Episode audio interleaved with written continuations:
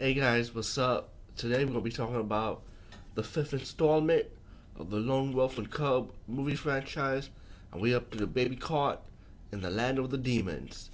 Oh man, hell is up in this place. Blood, delight, kill after kill is ridiculous in this one.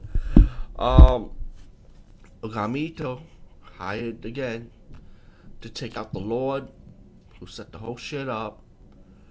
Um, there's a flashback scene with the children, which which is kind of like kind of explains a little bit more about the first movie when he killed the child in the first movie, beheaded him in the execution scene. Um, it, this kind of explains a little bit more the flashback on that part.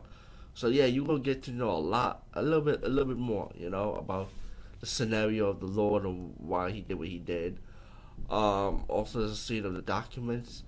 Ogami you also have to kill the abbot who carries this document, and um, you also got an awesome scene with the kid, um, as he um decided to protect this to protect this um pickpocket person, um, while he kills more more um spies, more assassins to get information that he needed to complete his mission.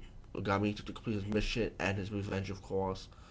Um, definitely this one bites the cakes, man. So it's so much shit.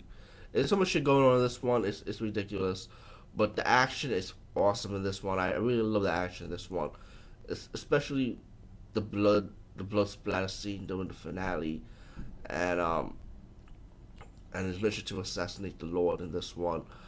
Um, I can't I can't talk about every I can't remember so much in this movie, but I believe you all will highly enjoy the fifth installment. So definitely definitely check this one out. Highly recommend it. Very short review for this one too. Peace, guys. See you later. Must check. Must check.